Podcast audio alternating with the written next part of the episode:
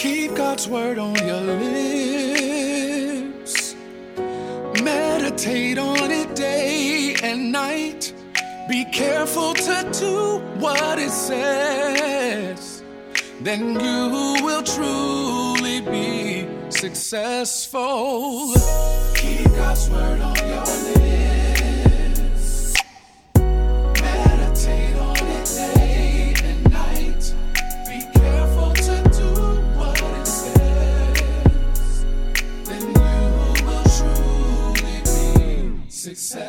Hey everybody, it's day 87 of our 90 day challenge, and the topic is face to face.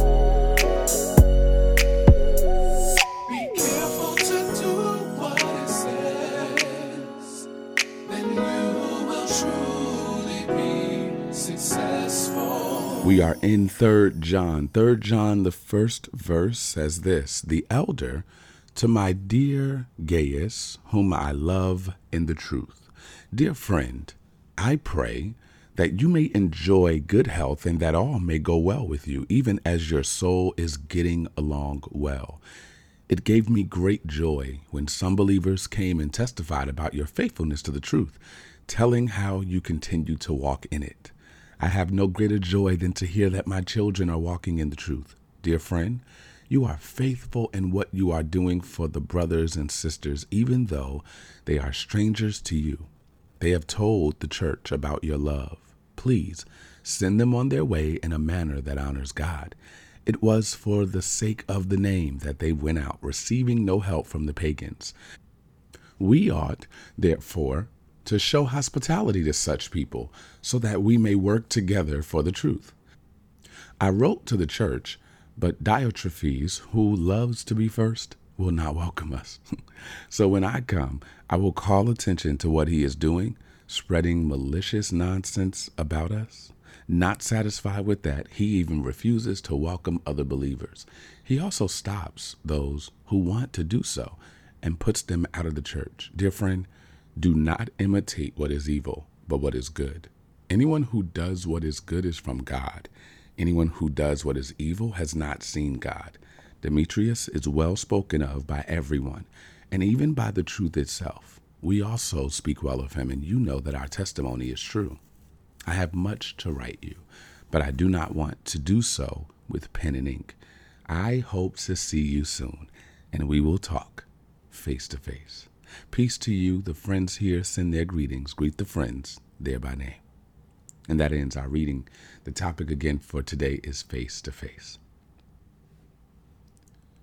She stayed up all night, worrying about things she couldn't change. Her alarm clock buzzed, and she realized that for the second she was asleep, she was thinking. Stress caused her to miss the bus on the way to work, so she caught a cab and had to spend more money than her weekly budget allotted. When she got to work, she realized there was a mandatory staff meeting and she was once again late. Her boss looked at her with the we have to talk face. So she sat there all day biting her nails, afraid of what the conversation would hold. She needed this job. She had bills from college that weren't yet paid off. She needed this position. Outside of this, she had nothing. Her friends were so called spiritual, but they could never pick up when she needed prayer. Get you some friends who will do more than eat with you, but will also pray for you. Her church life was rocky. The worship was good, but the preaching was bad. Her last relationship with the guy of her dreams ended in a nightmare. Losing this job meant losing everything, so she skipped lunch and worried half the day over what the boss would say. 5 p.m. rolled around eventually. Her eyes were weary from not sleeping. She had consumed enough energy drinks to keep her eyes open, but the yawning exposed her exhaustion. The boss called her in. Before he could get a word in, she interjected, I know, I know, I know I haven't been the blessed employee, but please just give me a chance to make it right. I need two weeks before you fire me, and I will find something by then. The boss gasped. Why would you think I was firing you? I was meeting with you to ask if you could tell me the name of your church. I've been watching your life, and I think I'm going to try God again. Her boss stared into her eyes, face to face and gave her the greatest compliment she had ever received. When I see you, I see the heart of God. Wow. What if people are watching your life and your light is invoking others to try Christ again? What if people are looking at your social media commentary and connecting with God afresh because of your willingness to share Jesus with the world? Often, our minds are preoccupied with meaningless matters, so we distract ourselves from the very things that really matter. But what if life's greatest issues are really just fiction stories made up in our minds? You've lost rest. You've lost focus. You didn't pray this morning because you were worrying about what some clear distraction had to say. You arrived to work late. You're not taking care of yourself because somewhere along the line, God became last but not least. Listen, I am no one to judge. I am an ex workaholic. I used to function on three hours of sleep per night because I was so fixated on getting one more thing crossed off of my to do list. So much so that I lost myself in the process. I worked to hide. I was a hidden figure. I figured the more I worked, the easier it would be to avoid my fears, drown my questions, and conceal my unhappiness. Work became fig leaves of clothing for me, something to obscure and smother the shame of my uncertainty. Work became the safest way to disappear while blending in, but it was a false prophet. It never delivered on its promises.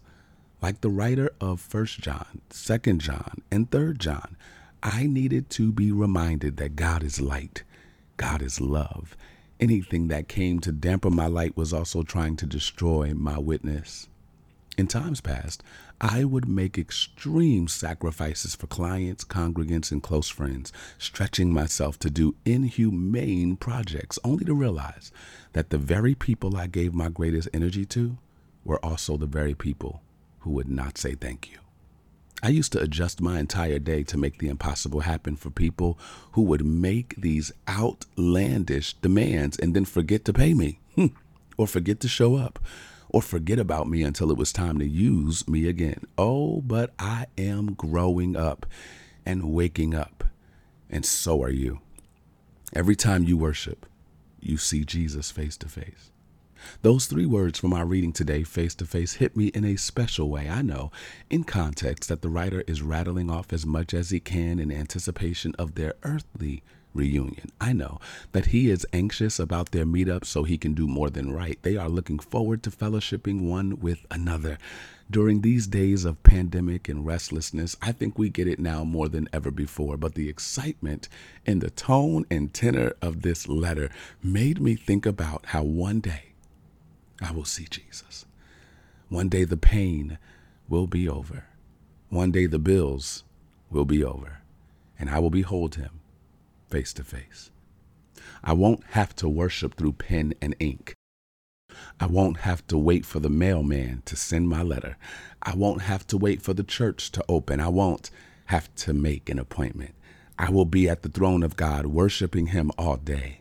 I have learned to look at my life and the things that so easily preoccupy me through the lens of eternity. I'm awake now. And part of waking up includes going to sleep. Part of waking up includes resting well. The mistake I will never make again is sacrificing my rest at the altar of somebody else's unrealistic demands. I will not burn out to keep someone else warm. Jesus paid it all, not me. Rest is in order. It is a commandment. When you do not rest, your vending machine called life is out of order. Failure to honor your time of rest assumes God needs your help to fix or finish what you are not responsible for. So rest, recharge, recalibrate. Most of us remember that a day is coming, as the writer of 3 John reminds us, when we shall be like him. In other words, we still have a long way to go. God is still working on each of us. I encourage you to behold him face to face. Use your sanctified imagination and think on a day when deadlines, expectations, and evaluations will be over. Then we shall see Jesus. And oh, what a day of rejoicing that will be. And that ends our reading, our worship thought. Your worship work is to rest in God today. Don't get caught up in saying everything you think you need to say. Rather, live a life so that one day you may behold him face to face. I've learned how to live holy.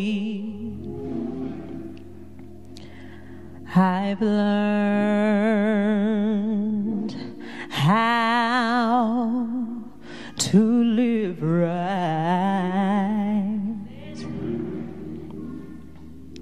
I've learned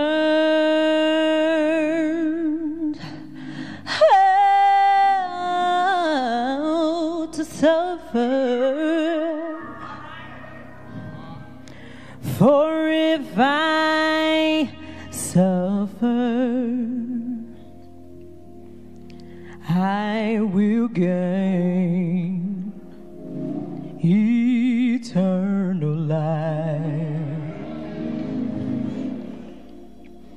I've learned how how to live holy. I've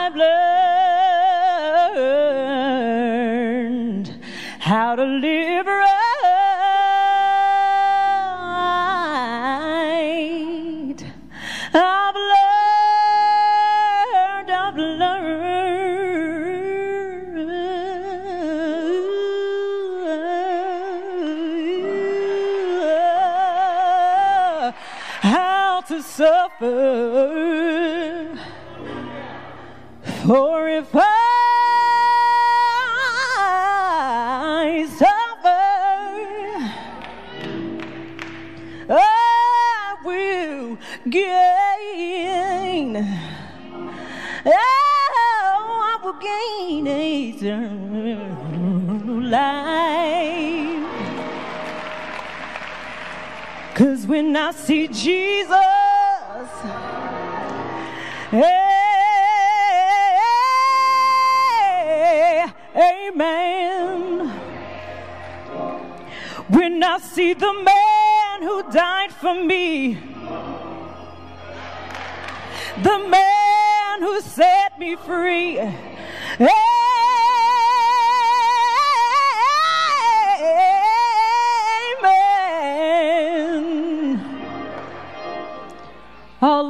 Troubles,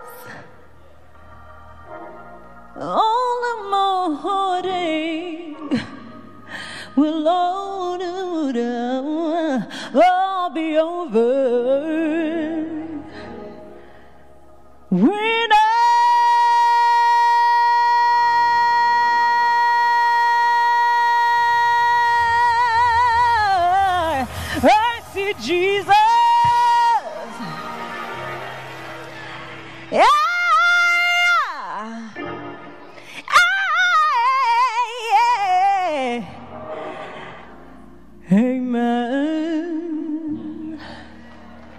When I see Jesus, hey.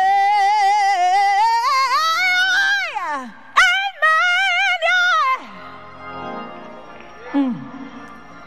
When I see Jesus,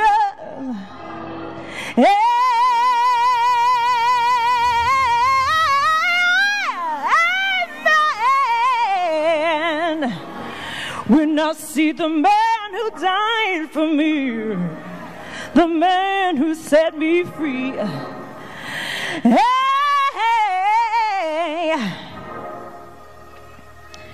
amen.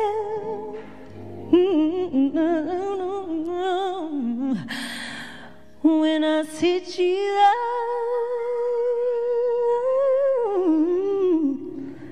Jesus, I will say,